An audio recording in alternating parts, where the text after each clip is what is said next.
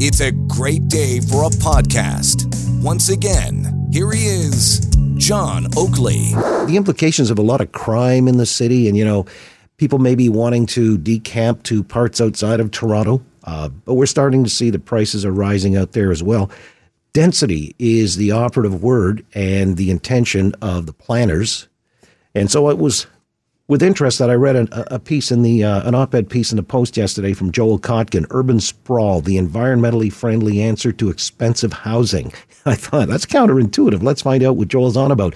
Joel Kotkin, authority on global economic, political, and social trends. And he's also the author of the book, The Coming of Neo Feudalism, a warning to the global middle class. Good to have you back in the program, Joel. Good afternoon. Hi, my pleasure.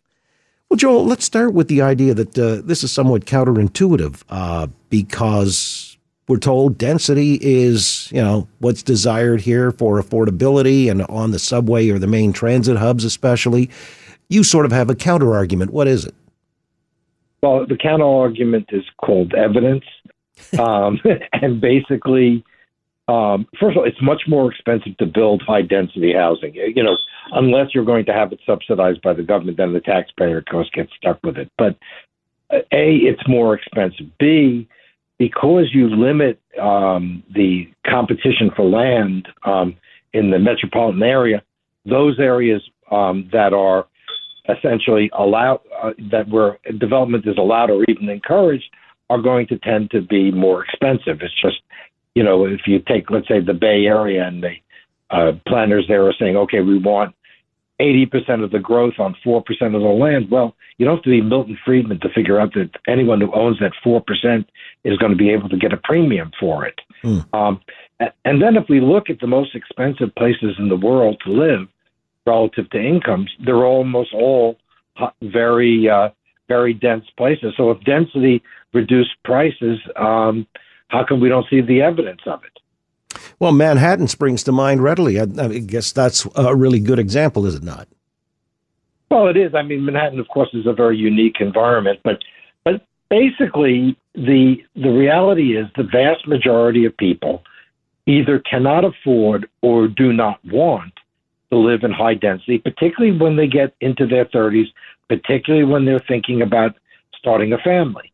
And um, we have to acknowledge that as we try to come up with policies that make the most sense on the climate basis, we have to have policies that actually people are likely to embrace, as opposed to saying, "Well, you know what, we uh, the last generation completely screwed up everything, so your generation is going to have to live like crap to make up for it." I don't know if that's the political, uh, uh, the best political strategy I've ever seen. Well, it has become politicized uh, insofar as, you know, you mentioned the environment. Now, would urban sprawl actually help to address uh, the ravages of, say, you know, burning fossil fuels? I mean, people wouldn't commute as often, would they? Well, one of the things is that we have to understand that with the rise of remote work uh, and with the growth of business in the suburbs, the need to commute is much less. You take a place like Irvine, California, which is about 10 minutes from where I am. Um, and basically, they have very high degree of people uh, work at home, the and the shortest commutes um, because there's lots of businesses in that immediate area. So, you know, you can develop, given the changes in technology, um, fairly uh, climate friendly environments in, in the suburbs. Um, besides the fact that you, the that if well planned, they could be very good for you know preservation of species. Actually, sometimes better than than a rural area for reasons having to do with the monoculture um, that you get in uh, a lot of rural areas. Um, and um, and basically, then you you have other things like, you know, maybe cars in the next ten to twenty years are not going to be um, much anything like the problem that you might have said they were 10 to 20 years ago. If you go to hybrid engines, uh, obviously there's the electric cars. Um, there, there are there are very efficient uh, con, uh, conventional uh, um, engines. There are ways that we can move in this direction without forcing the the the people of any country, particularly um, in the metropolitan areas, without forcing them to live in a way that they don't want to live.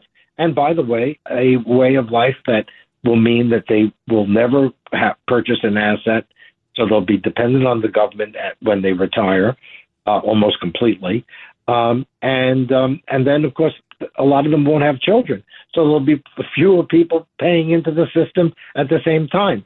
I mean, we have to come up with a a way of dealing with the issue of housing and the and the environment that is not anti-human in its essence. Joel Kotkin's with us. By the way, uh, when you mention that, it's uh, political as well as, I guess, uh, something to do with demographics, insofar as you know young people can't afford families because they can't have a home, and so uh, they get into renting and by being in renting, you point out in your article that uh, they'd like to see rent controls, and this leads to the rise of socialist oriented movements. So it's all interconnected. By the way, uh, you also say uh, that restricting, say, sprawl, urban growth boundaries like green belts, restricting new housing on the fringe are also counterproductive. Explain.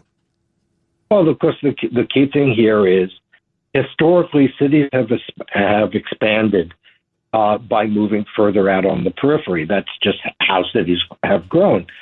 Um, if you make that impossible, um, then you're going to drive up the prices of, uh, of those areas that um, that you can develop, um, and uh, that's why sometimes you find that greens planners and urban land speculators are all on the same page, and including you know of course the uh, you know the, the, the Wall Street types who finance these things. Um, I mean, fundamentally, so what, what, what you're seeing is a disconnect between what people generally want and what our betters think we should have. Um, and of course, the burden there, as I pointed out, is going to fall on the younger population, millennials, who, who are now looking to buy houses, and to the immigrants. I mean, Canada's talking about what bringing in one and a half million immigrants between now and 2025.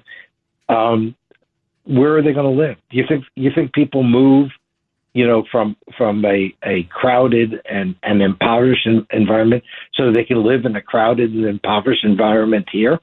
We have the whole question of why do people, you know, you have to answer what, what what's the reason why people move to the U.S., Australia, Canada? Three good examples.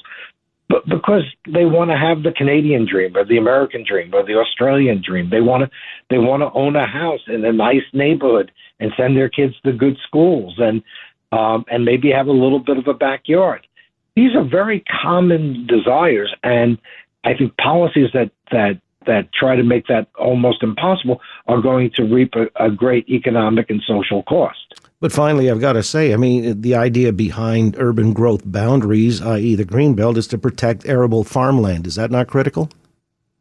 Well, first of all, a lot of that. Um, first of all, there, there, there's a lot of farmland. Uh, Canada's not running out of farmland. Okay, um, I spent a, a, lot of time up there. Um, my wife happens to be Canadian. So, um, you know, the, the reality is we're retiring more land for um, because it, it's not needed, it, it's worn out, it, it's not it, it's not efficient. We're we're or or we're converting them into open space. We're doing that much more than we're you know paving over rural areas. Um, I mean, the, the the, the argument that that uh, you know that let's say if if if Toronto uh, opens up some areas that, that are now rural. A, a lot of them may not even be agricultural areas, but B, you know, there's plenty there's plenty of, of rural land, and as farmers become more and more efficient, they probably will need less of it. Hmm. All right. Uh, so this is the argument for urban sprawl uh, for want of a better term, is actually a positive. It would fulfill the Canadian dream for new arrivals, as well as you know reduce the cost of housing. And a lot of young people who can't afford and now have to rent uh, may actually be able to rise up and join the middle class as well. Uh, fascinating uh, insights and discussion. Joel Kotkin again authority on global economic, political, and social trends, also author of the book, The Coming of Neo Feudalism, a warning to the global middle class. Always appreciate your time, Joel. Thank you. Thank you very much. Listen to The John Oakley Show live each weekday afternoon from 3 until 6. If you live in the Toronto area, just turn that AM dial to 640 and listen anywhere on earth 24 hours a day by going to 640toronto.com. Follow on Twitter at AM640 Oakley. You've been listening to A Curious Cast. New podcasts and shows are debuting all the time. So check back often to see what's new in the Curious Cast library.